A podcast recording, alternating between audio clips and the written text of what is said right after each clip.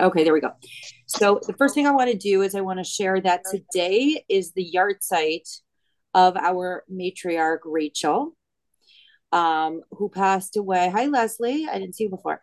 Um, who passed away. I mean, I think thirty-seven hundred some years ago. Um, and she was uh, buried along the road. Many of you have been to her grave site, right? Rachel's tomb. Um, now it's hard to see where it really is because it's like it's got this whole fortress around it because it's not in a safe area. Hi, Sheila. I mean, the term safe area seems to be a bit dated, but in any event.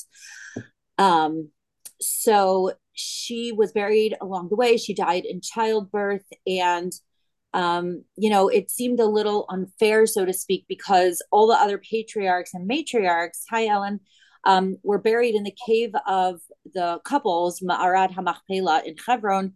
Some of you may have been there as well. And um, Adam and Eve were buried there, Abraham and Sarah, Isaac and Rebecca, and Jacob and Leah. But Rachel was the only one not buried there. And it kind of seemed a little unfair for many years. She was just buried in this small, out of the way roadside grave as opposed to the cave that was determined for that was you know established for the patriarchs matrix however the midrash relates and we actually read this on the second day of rosh hashanah in, in synagogue uh, at, for the haftorah that when the first temple was destroyed and the jewish people were being led in captivity out of israel by their captors the babylonians which you know these stories are sounding less and less ancient and biblical and more and more modern and contemporary. Um, and they were walking down the road out of jerusalem. And the midrash says that one by one the souls of the patriarchs and matriarchs came before god to plead for mercy for the jewish people. And each patriarch and matriarch midrash goes through all of them came forward and said some merit that they had that in their merit god should save the jewish people and god does not listen to them and finally, Rachel comes forward and she says, God, you know, when I was getting married, my father gave my sister to my husband instead of me. And I didn't want my competitor, my sister, to be embarrassed. So even though my fiance and I had devised a password to make sure that my father couldn't switch the brides, I gave my password to my sister so that she wouldn't be embarrassed. And God, if I could give up on what I wanted for the sake of my competitor what are you doing with your children who have worshiped a competitor god so to speak who have worshiped foreign gods and now you're going to take revenge on them so to speak? In my merit the children should come back. And the midrash says that god says to rachel wipe your tears and stop crying. In your merit your children will come back to the land. Um, and it's really a very powerful and a beautiful midrash um, I, I, relate to it for many reasons in a, in a very personal and visceral way. Not not the only one being that my name also is Rachel Rachel, of which Rachi is a nickname, um, and just this notion of our children, you know, being led very far away from their homeland. Um, you know, both my own biological children, some of whom are very far away from Judaism, um, and our collective nation, as well as our brothers and sisters in Israel who have been carried away into captivity. And it's such a painful and contemporary midrash. By the same token, God does tell Rachel, I will bring your children back.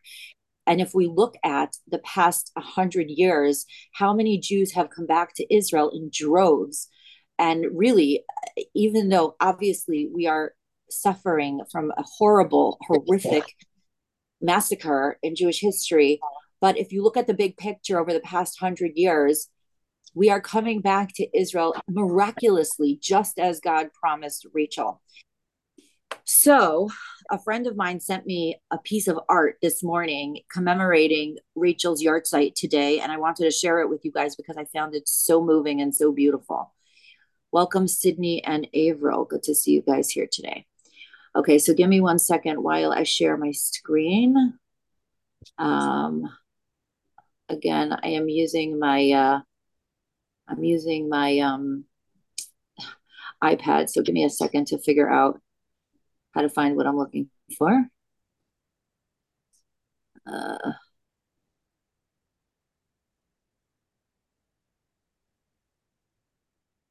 Hmm. Mm, no, I don't think this is what I'm looking for. Rocky, while you're waiting, can I say thank you to Avril? Without her, I would never know how to get on this class. Yeah. You're welcome. My pleasure. On your party night tonight?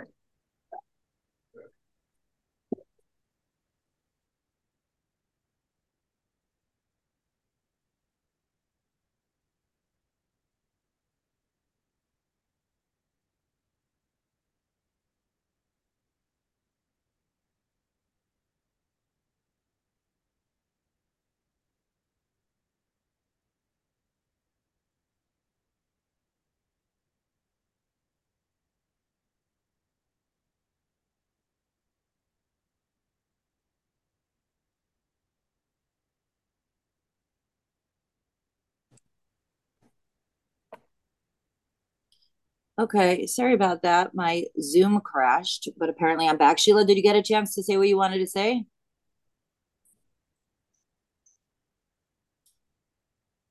Yes, I'm seeing heads shaking. Yes. Okay. Here we go. Here is the picture. Can you guys see this? This is a picture of our mother. Isn't it beautiful? There's a picture yeah. of our mother, Rachel. You don't see it? Nope. I do. Oh, you do. Okay. Yeah, yeah, I, I do. Yeah, I see. Of our mother Rachel in her wedding mm-hmm. gown, leading leading our troops into battle to bring all of our children home. I don't know. When I saw this picture this morning, it just kind of, whew, it hit me right in the gut. Beautiful. Okay. Thank Beautiful. you for sharing it. Oh. I'll post that on our chat as well so that you guys can have it in case I mean, it requires a little context, but just so you can have it. Okay, so let us begin. Um, we are on chapter 18. Um, if I'm not mistaken, chapter 18, yes, verse 9, page 190 in the book. And for those of you who are new or haven't been in a while, we're doing the book of Proverbs by King Solomon with the commentary of the Malbim, and it goes through different um, different ethical statements, poetically written, and we sort of use it to unpack, you know, what does this mean for us, and how do we apply these teachings to our lives today. And there's always a practical, practical, contemporary uh, application to whatever it is that we're going through, which is what makes the Torah so powerful and so universal. All right, so verse 9. Um, Gamisrapa bimalachto, the one who is slack in his work, achu labal mashchit. He is like a brother to one, he is a brother to one who is a destroyer.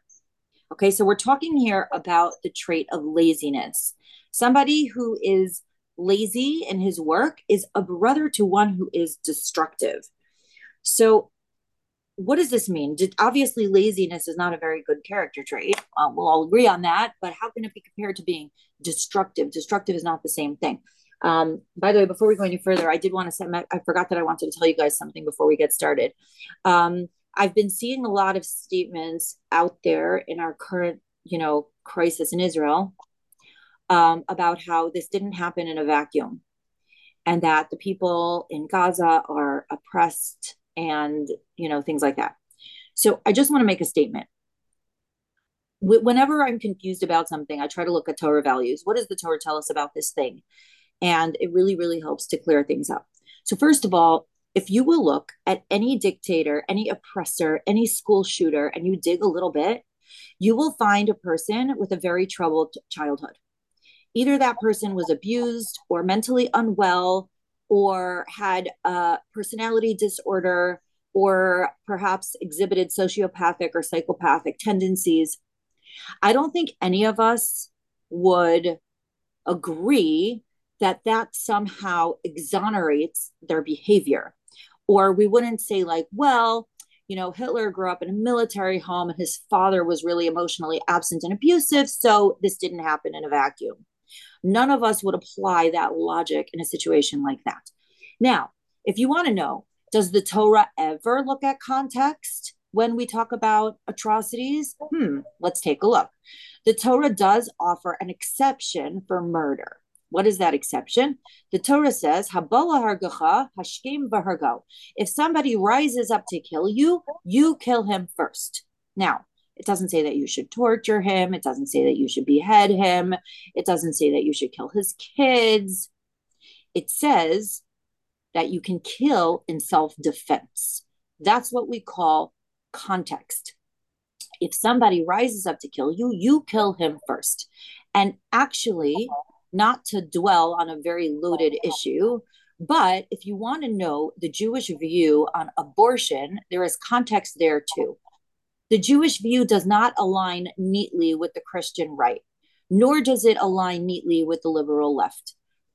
The Jewish view is that a person's body actually does not belong to themselves, but that a person's body is on loan from God.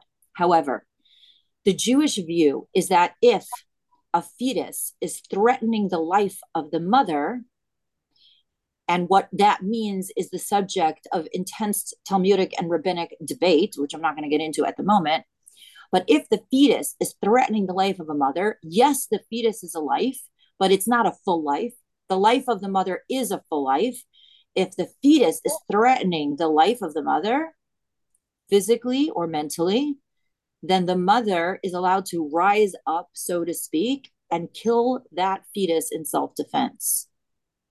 So, Judaism does offer context, but it is very limited and specific. So, do atrocities ever happen in a vacuum? No, they never do. No normal, emotionally healthy, happy, successful, mentally well 18 year old picks up a gun and goes to school and shoots down his students. That has never happened and that will never happen. Look at neo Nazis. Which 20 year olds are joining neo Nazi youth movements? Ones who are troubled, and emotionally neglected and in pain. There is always context. But according to the Torah, context does not exonerate violence. Okay, I just wanted to make that statement because it's been bugging me for a while, and you guys are my audience, so you, I'm sharing it with you. okay, back to Proverbs. All right, so only because it mentioned a destroyer. And then, of course, that made me think of the destroyers that we're dealing with. Okay. Also, he who is slack in his work is brother to one who uh, who is a destroyer. So, how does the Torah um, equate or compare a person who is lazy to a person who is destructive? Okay, so let's go to the commentary. Workers employed to build a palace for the king are obviously expected to build, right? This is true of anything.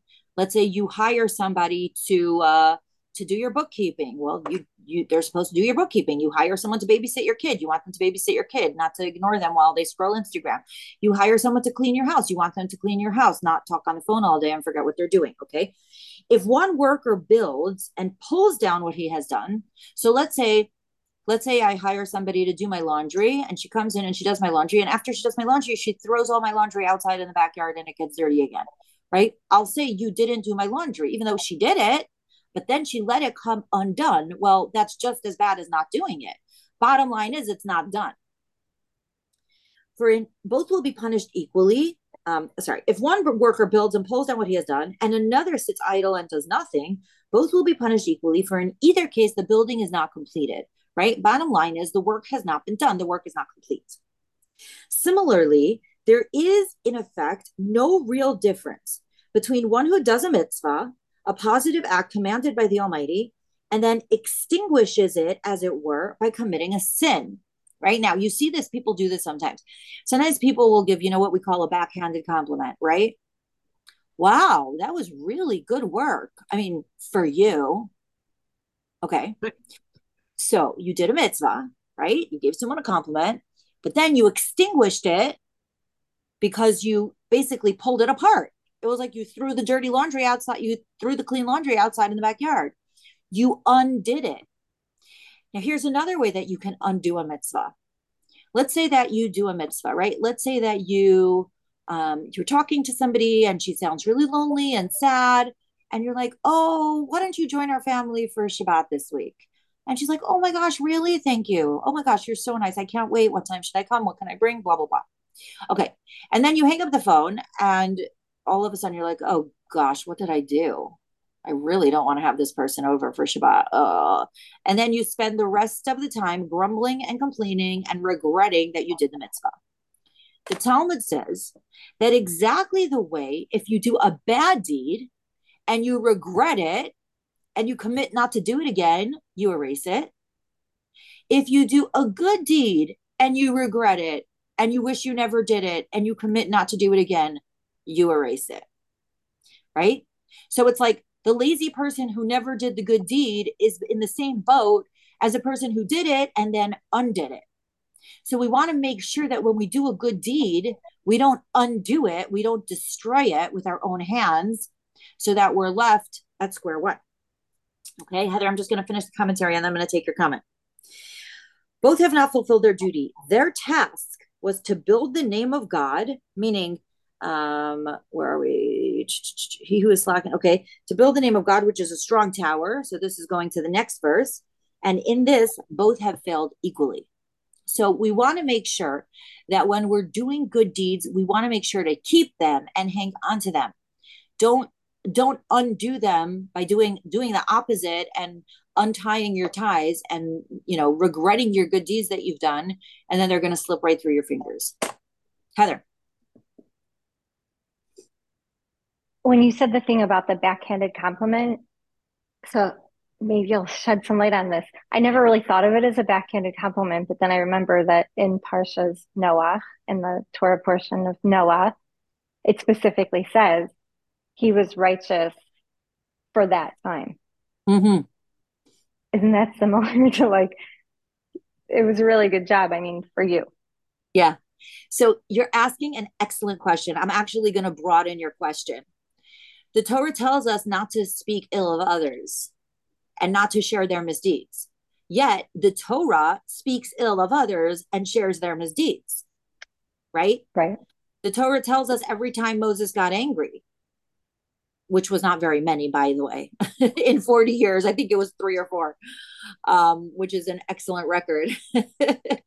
um, but, but if we had a person like that in our lives, it wouldn't be our place to share it, right? So the answer to the riddle, which is a, it's a very, very astute observation, and I'm glad you mentioned it, is that the Torah exists to teach us morals and values, right? So just as a person is allowed to share potentially negative information about another person as long as there's a constructive purpose, right? So, for example, um, let's say if somebody says to me, Oh, I see that, you know, so and so taught in your Sunday school. Do you think she would make a good babysitter?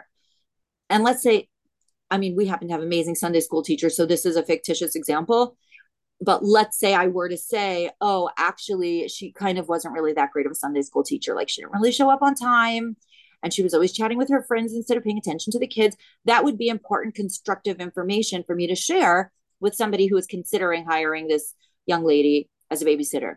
So, too, the Torah is allowed, so to speak, to share what may sound like negative information for a constructive purpose and everything that is written in the Torah is for a constructive purpose, which is to teach us eternal values. So every time the Torah mentions to us that Moses got angry, there's a lesson there to be learned for us, right? And when the Torah says that Noah was a righteous person in his generation, right? And there's two opinions on that. One opinion says, well, he was only so great because his generation was so lousy. Otherwise, he wouldn't have been, if he would have been in Abraham's generation, he wouldn't have seemed like much. But the other opinion is that he was even greater for having retained his values in a generation like his, which was so corrupt, right? So um, there's something to learn from both of those opinions. But um, but yeah, that that that's a good question. The only reason the Torah shares that is where there is a constructive purpose and a lesson to be learned for the rest of us. Rachi, can I ask you a question? Yeah. Going back a step. So if you invite someone for Shabbos and then you grouse about it, is that different than inviting for someone for Shabbos, having a great time, and then going and stealing a candy bar from a store? Oh, thank Are you. the for- mitzvahs canceled out or are they? Right. Thank you for mentioning that. The, the answer is no. One mitzvah does not cancel out one sin. They you get you get the reward for the mitzvah and you get the consequence for the sin. They they do not cancel each other out. The only thing that cancels is if you regret that specific mitzvah. Then you undo that specific mitzvah. Okay, I feel better. Okay. Any other questions before we go on? I do like to piggyback on what Sheila was saying, though. The opposite is not true, right? Like, isn't there a concept that you can perform a mitzvah and it can make up for something bad that you've done? Or no? Um, I'm not familiar with that teaching. No, maybe uh, I'm thinking like you can get sick and that can make up for something bad you've done. maybe that's what I'm thinking. Like Okay, well, no, no, no. kapara. I will tell you what. Yeah, there is a concept of a kapara. Now, a kapara means atonement. So we all make mistakes, right? There's no question about that. So if a person experiences discomfort, whether it's physical or emotional, financial, right, then there's a concept that that discomfort or pain can be an atonement for them for things that they have done wrong. But when it, in general, but I'm saying when it comes to a specific um, consequence that someone has done wrong, they still have to do teshuva for it. They still have to undergo a process of repentance. Um, hold on one second, guys. That might be my that might be my meter reader. Give me one second. Sorry. Hello.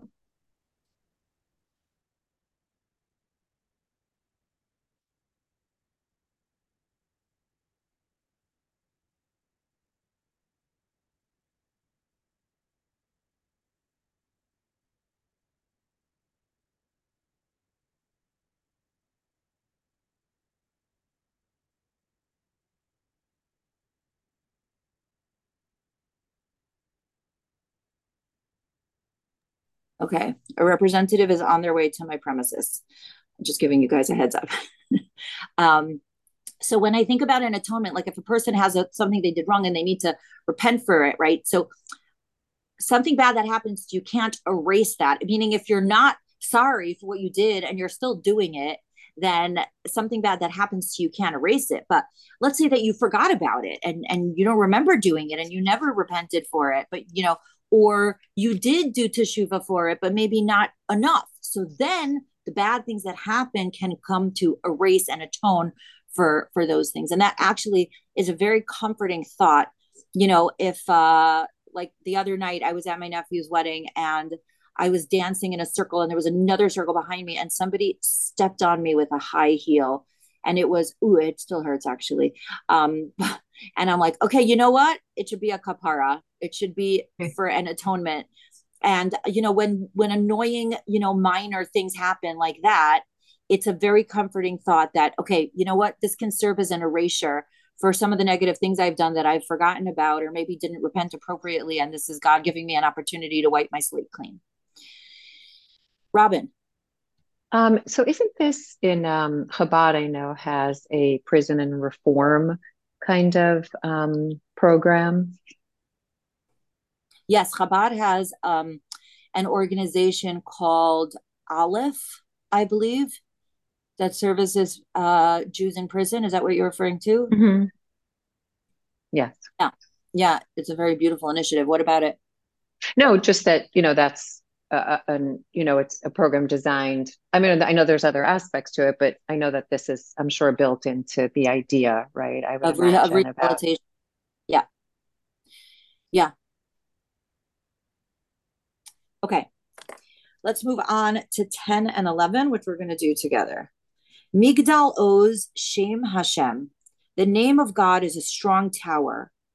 Bo Yarutz Tzadik V'Niskav. A righteous person can run to it and be raised on high. Hon Ashir Kiryatuzo, a rich person's wealth is his strong city. Ukechoma Niskava Bimaskito, and like a high wall in his imagination. So these two verses contrast what gives a person a sense of security when they're in trouble. In verse 10, we're saying that God can be your refuge in times of trouble. And I know a lot of people have connected to that concept over the past couple of weeks. People who have not necessarily been so connected to Judaism or spirituality or prayer. And you're seeing this all over Israel, but also all over the diaspora that Jews are turning to spirituality to find a place of security and refuge in troubled times. And in verse 11, we talk about a wealthy person who views his wealth and his money as a refuge. Um, so we're, we're going to unpack that. But before we do, I just want to tell you a story. A friend of mine was telling me the other day there's a woman that we both know in common. She grew up with me. She was friends with my sister, and she married an extremely wealthy Jewish guy, and they have a couple of beautiful homes, and they go to Israel for the holidays all the time. And this woman um, had tickets to go to Israel after Sukkot because her daughter, who lives in Israel, was having a baby. And um, her daughter went into early labor and she had her baby on Shabbat, October 7th. And she was trying to go to Israel to be with her daughter, but obviously that was a time when nobody was, I mean, other than you know other than being called up for the army nobody was voluntarily going to israel. Now i, I know people are going to israel and they are feeling more comfortable and, and that they want to go. Um, but i was thinking to myself here's this person who has oodles and oodles of money who could afford absolutely anything. And her daughter is in a war zone having had a premature baby. And where is her money going to help her now there's no way. She she needs to get to Israel or she needs to eh, I mean people who are in Israel for the holidays who are trying to get back home I know there's someone on this call who's in that boat it didn't matter how much money you had you if you couldn't find a flight you couldn't find a flight right? So these two verses are contrasting the person who views God as their stronghold and their refuge versus the per- person who views their money as their stronghold and their refuge. So let's go to the commentaries. By his righteousness, a tzaddik, a righteous person, establishes the strong tower of verse 10. Meaning, when we say that God is a strong tower, who builds that strong tower? You do. You build that strong tower, like it says here, Everything he does is for his name's sake and for his glory. Everything that you do in the name of God, every mitzvah, every act of kindness, every act of charity, every Shabbat candles lit, every prayer said, every visit to Israel, every piece of kosher food purchased at a higher price, every um, expenditure that you made to celebrate a holiday or to honor Shabbat, every guest that you hosted in your home, right? Every single one of those things is like are like the bricks that all add up to your strong tower of God. That is what will keep you safe in a time of trouble. This becomes a refuge to which he can run to be elevated to spiritual and physical safety. You know, when um, this past Shabbat, our, our assistant rabbi, Rabbi Josh, Grodko, who is Sydney Harris's son-in-law. I know Sydney's on the call today. Um, he spoke from the pulpit in his sermon about the experience he had when he was in Israel for the holiday, and the they were in a bomb shelter in Jerusalem. He and his wife and their kids, and I'm not sure who else. And in the bomb shelter, they were sitting there singing songs of Jerusalem. And he started singing for us this this song. It's a very, very beautiful song that I, it's very old. It's from when I was a kid, probably before, um, about Jerusalem. I'll just sing you a little part of it.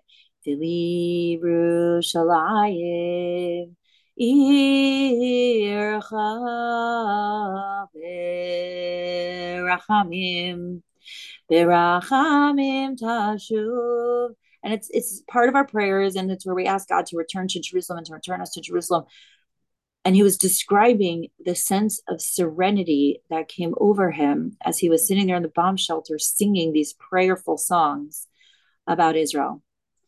You know, and I know for me, when I start feeling overwhelmed um, by what's going on, and Yesterday was an especially frightening day with the news out of New York City and Cooper Union College. I don't know how many of you saw what's absolutely horrific and frightening what's going on in America right now. And when I get back to my prayers and I get back to the words of King David and the words of Psalms, it really is like climbing into a tower and safeguarding myself and bringing my emotional state back to a state of calm and peace and safety. So you build your own refuge, your own tower of God with your own connection to spirituality. And that is the place that you can feel safe. Don't get me wrong. There's a place for outrage. There's a place for advocacy. There is a place for shouting from the rooftops that this world has gone mad. But if you want to safeguard your own serenity, you have to find the refuge of spirituality because nothing in the news is going to give you that sense of peace. So that's the person who considers God his um, who considers God his refuge. And actually, we say this verse um, for those of you who are familiar with the Birkat Hamazon, the prayer after bread, right? So the very end of it, which is a part that a lot of people know, I think I think that Jewish camps, um, from what I have observed, um, did sing a, an abridged version of the Birkat Hamazon, but I think this is in the abridged version, right? Um, later go Yeruas Yeruas Adon, um, um, not He's having that. No, hold on one second.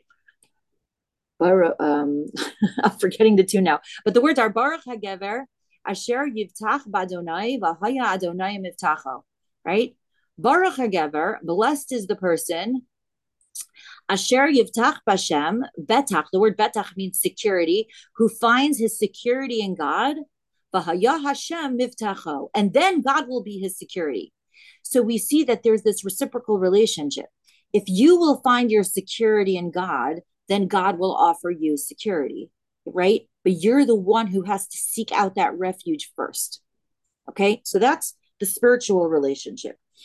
A rich person, however, we're on page 191 now in the commentary, who regards his wealth as a fortress against trouble, is deceiving himself for material possessions provide only an imaginary refuge, not a real one. And I'm reminded, some of you may have seen my um, social media post about my grandmother, whom I went to visit yesterday, um, or two days ago. I was in New York um, for my nephew's wedding, and um, I went to visit my grandmother who lives in Brooklyn, and she is 94 years old, and she was a Holocaust survivor. And she was a wealthy woman before the Holocaust. I mean, she was she was a teenager. Her family was quite wealthy, um, and many Hungarian Jews were. They they many of them lived in beautiful homes. They had successful businesses. They had beautiful furniture and beautiful dishes, and they baked beautiful pastries, and everything was just so. And um, how did that help in 1944 when the Nazis invaded their village on the holiday of Shavuot? In case you were wondering if Hamas takes a page out of the Nazis' playbook. It does. Um, and rounded up her entire village to this day. My, I mean, my grandmother is not well anymore, but every year on Shavuot, she would light more yahrzeit candles than I can count because that's when all of her relatives were taken to Auschwitz and she doesn't know most of the residents of Hungary light their yahrzeit candles on Shavuot because they don't know when their relatives died. They don't have a yahrzeit, they don't have a grave, they don't have a cemetery to go to. So they light their yahrzeit candles and they commemorate these mass yahrzeits on Shavuot. So, in what way did their wealth help them? Nothing, zero, right?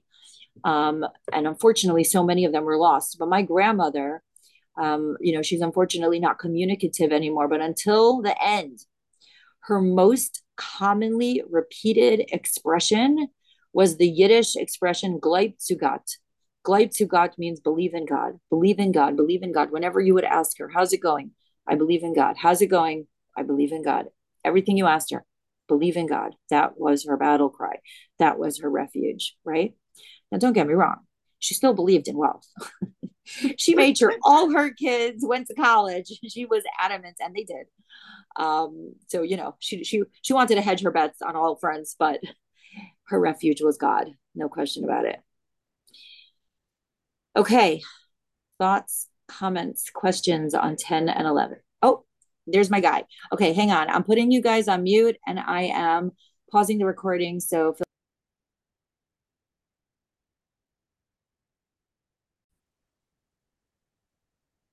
Okay, there we go. So, any thoughts, comments, questions on 10 and 11?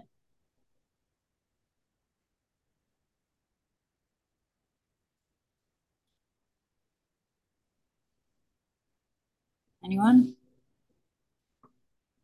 Okay. Okay, cool. Let us continue. Um, number 12.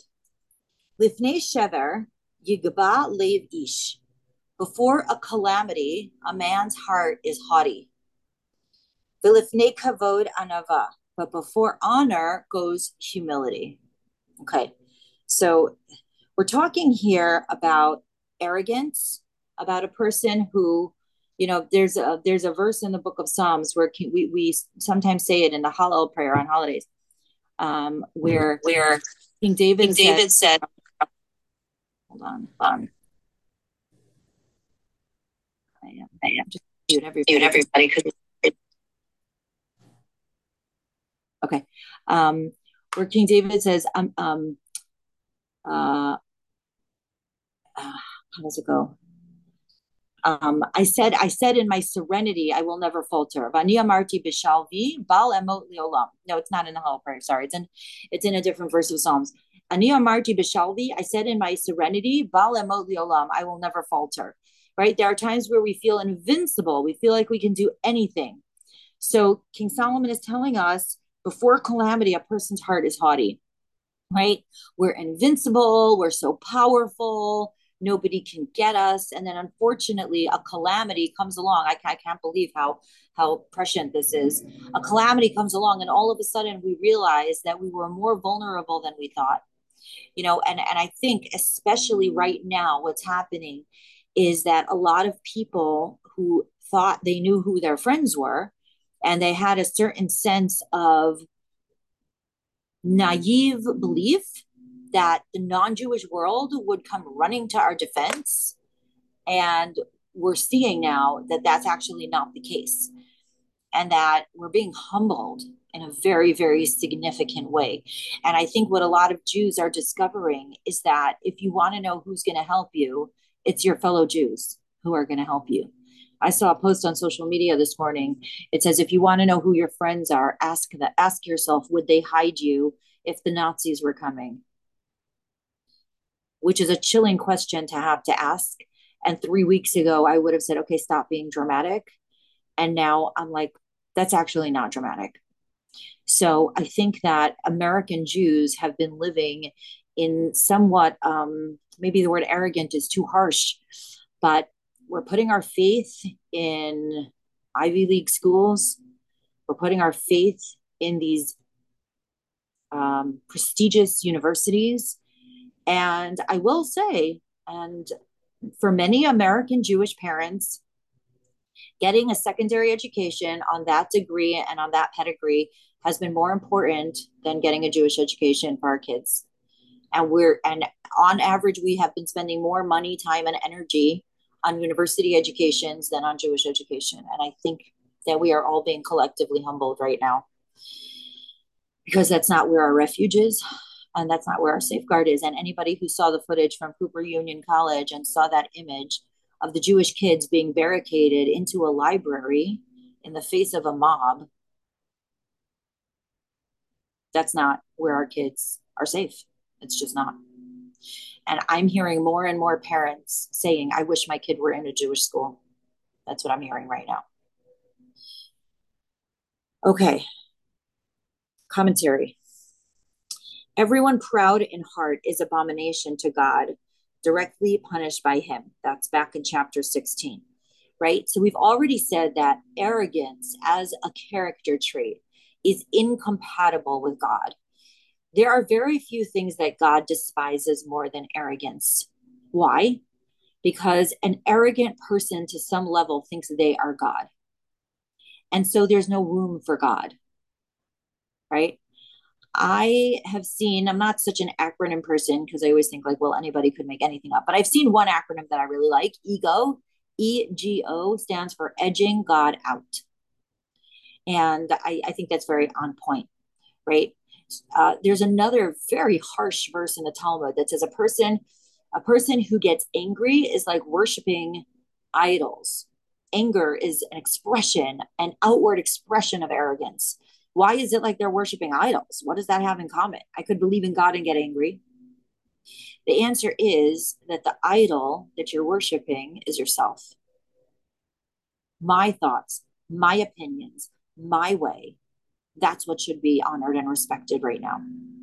So if you're worshiping yourself, well, that's incompatible to worshiping God.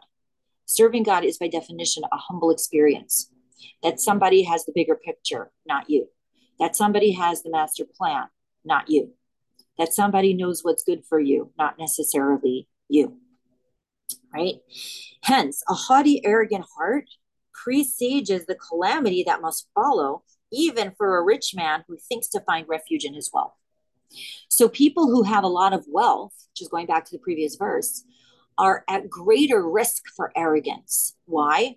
Because wealth often translates into power a wealthy person can get a lot done at the snap of fingers. They often have staff working for them and resources available for them. And there are keys to unlock resources and services that are unavailable to other people. So they can feel kind of like God. So, this person, a person who has wealth, has to be extra careful to stay humble. It's much easier to be humble when you're poor, right? Because it is by definition a humbling experience. A wealthy person has to work twice as hard to stay humble, to attribute their success to God and not themselves, to understand that if they have the resources of wealth, they are a public servant and are expected to use their wealth to help others, right?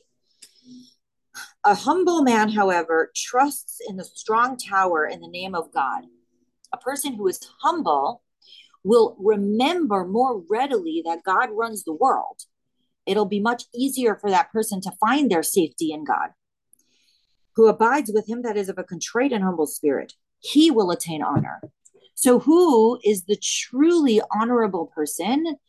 Right? Is it the rich person who carries himself around with this sense of honor that they feel very honored and other people honor them all the time? Right? I'm always reminded this is such a classic uh, Fiddler on the Roof, If I Were a Rich Man, right? And in the song, Tevye describes, If I were a rich man, he says, everybody would line up to ask me questions, right? If you please, Reb Tevye, pardon me, Tevye. When you're rich, they think you really know. Right? So he's drawing this picture. All these people are lining up to ask me advice. Why? Because I'm rich doesn't necessarily mean I have any of the answers, but when you're rich, they think you really know. So the person who has wealth is at great risk of false honor. And that person has to work twice as hard to stay humble. So, and, and the person who remembers to stay humble, especially if they have to overcome the obstacles for it, that is the person who is truly honorable. That's not fake honor, that's real honor. Okay. Thank you for your comments, everybody. Just catching up on comments. Okay. That's that for verse 12.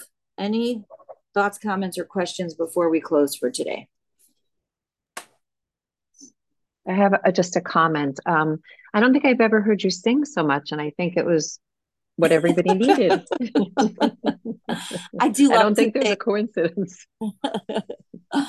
yes. Well, maybe I'll do it some more. We'll see where it takes me. we'll see where my new hobby takes me. Rocky, did you do have your concert yet? The Kumsitz, you mean? Yeah. Yeah, we did it. We did it two weeks oh, ago. I'm sorry, I missed it. Okay. No Um, Robin, I don't know if you know this, but I used to be in a band. Oh, you know, now that you say that, I do remember you saying that. I'm I'm not surprised. yes. All right. Any other thoughts or comments before we close up for today?